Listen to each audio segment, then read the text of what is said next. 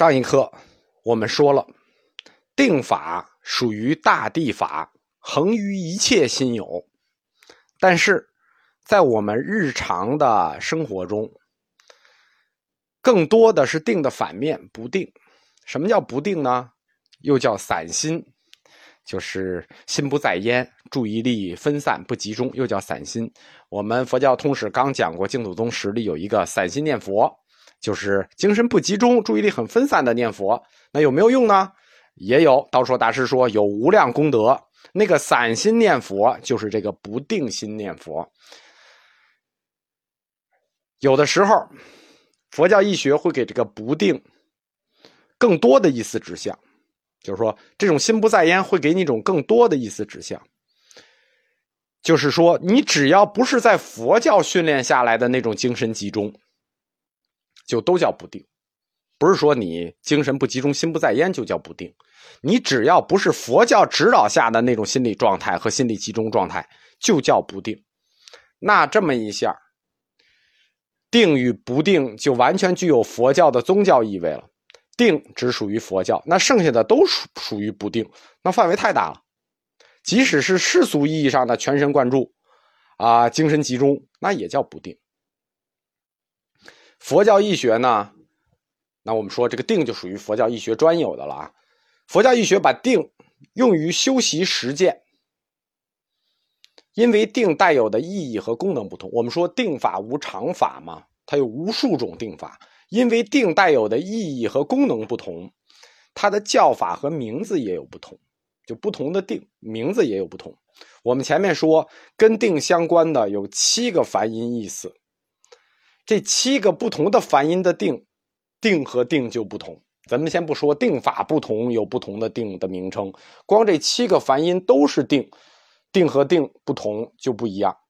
比如说那个三摩波底，三摩波底它被翻译成等智，等智的意思是说智就是至少，它不是至少就是到的那个意思，就是表示这种注意力的集中可以导致。心平和安适，哎，非常安静愉悦的状态，等至至就到一个安静愉悦的状态，所以叫等至。还有一种这个定的译法叫三摩斯多，它意思是等引。为什么它翻译成等引呢？是指这种定，这种注意力的集中会引发妙胜功德，会引发一种妙胜功德，引发一种神通。它会引来神通，所以三摩斯多的定就被翻译成等引。而我们中国佛教最常用的翻译的意思是瑜伽行派的，有两种，一个是禅，一个是禅那，一个是奢摩他，就是一个是翻译用的是禅那，另一个就是瑜伽行派的那个定的梵音奢摩他。这奢摩他它的意义叫止。停止的止，瑜伽师地论里头说嘛，奢摩他者为九种助心，不拉不拉不拉，后面一大段，最后安住寂静，就是强调要把注意力集中到特定的观察对象上和思考的特定道理上，叫为九种助心，最后安住寂静。这个汉语的止就是停止的止，或者说它这个梵音奢摩他。它总是跟另一个词连用的，不单用，只一用就是两个词。那个词跟奢摩他连用的那个词叫做皮婆舍那，汉语的翻译叫做观，就是说只和观是连用的。在梵音里头，奢摩他和皮婆舍那这两个词，梵文词是连用的。它是来自于古印度的啊。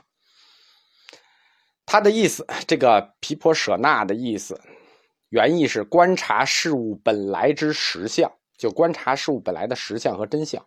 汉语把它翻译作为观，或者内观，就是有观察、思考、思虑的意思。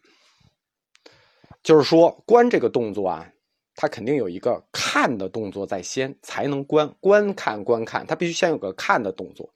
通过这个看的动作，进一步而产生的。更重要的是它的后果，通过看、通过观察而产生的思虑，这二者加起来就是所谓奢摩他就是定学。那这个观呢？观它还不属于定学，观属于毗婆舍那，它属于慧学。佛教总是把毗婆舍那和奢摩他两个词并用，以说明观察和入定之间两者之间的关系。这就是我们中国佛教经常说烂的两个词儿，叫“止观双运”。止观双运就是这个意思，或者说定中发慧，定慧双修，就是这个意思。我们除了关于定学，我们除了经常用瑜伽行派的这个“止”的意思之外，我们更常用的一个词是它的第四个翻译“禅那”，又叫禅定。其实“禅定”这个意思呢，就已经重复了。为什么？因为“禅”就是定，就是定的第四个翻译，“禅”就是定，定就是禅。但是我们总是说“禅定”，“禅定”，好像“禅”和“定”是两回事禅”和“定”它是一个词，加强一下。加强一下语气，大概是禅那略称为禅，它意思为静虑。因为禅这种方式是诸定中的一种，而且是很重要的一种，所以定也可以叫做禅，禅也可以叫做定。他们之所以连用呢，有两种可能性：一种可能性是后来中国的禅宗发展出来一套独立的理论体系，区别于印度的独立的理论体系，所以。它的定之前加禅定，要不然呢，那可能就是一种加强语气的方式，两两个同义词。佛教易学容易乱，很多时候就是这些同义词造成的，对吧？一个定，又叫奢摩他，又叫止，又叫禅。虽然这些意思之间可以转换，但他们每一次转换的时候都有那么一点差距。大家发现了吗？每一次翻译的转换之间都有差距。我们说中观学派最早发现语言的假名说，实际就跟印度的多种语言的互译、互译之后产生的意思差距有关。什么时候佛教的哲学或者说佛教义学，它可以采用一套标准词教学法，就是每个词有无意义的定义的时候，那时候佛教就会好学很多。这回来说啊，止和观。也叫禅观，也叫慧观，啊，禅慧。但是呢，佛教它自己所有的止止观，它不是一种啊，也定不是一种，会不是一种，所以止观肯定也不是一种。所有的止观都是要在特定的止观教理下开展的，止观和止观不一样。甭管你是静坐也好，你是运动也好，大家注意啊。不是你静坐在那儿就叫禅定的，就叫止观的。你静坐在那儿，顶多叫打瞌睡，叫闭目养神。所谓止观，就是甭管你是坐着，你还是站着，你还是运动，只要止观，一定是伴随教理的，就是它是有教理运动的。禅定也是有教理运动的，不是坐着就完了。止观或者说禅定，它的整个思维的运动路线图是这样的啊，我给大家说一下。首先。它要以某种事物或者某种理念作为观想和思考的对象，就是你首先要观一个东西。我们说观这是分两节的，它有看的动作，先观后思索。所以止观止观就是这个止是定嘛。我们先要以某种事物或某种理念来观想，然后发挥做思考对象。净土宗的三经一论。其中有名的一本《观无量寿经》，就是这个止观的典型教程。它上来有十六观：日想观、地想观、水想观、月想观、树想观，就是特定的事物作为观察理念去观的。观它属于慧学，它有思考部分，不是单纯的看，是看和想要结合起来，而且在大地法里说的很清楚。想和思和会念和作意，那还不一样，还有区别。根据这种特定的观想，指观会设计每一种指观会预设出每一种指观的思维行进路线图来，就是每套指观有每套指观的阶段性方法，它用以控制和规范修订者的思想形成。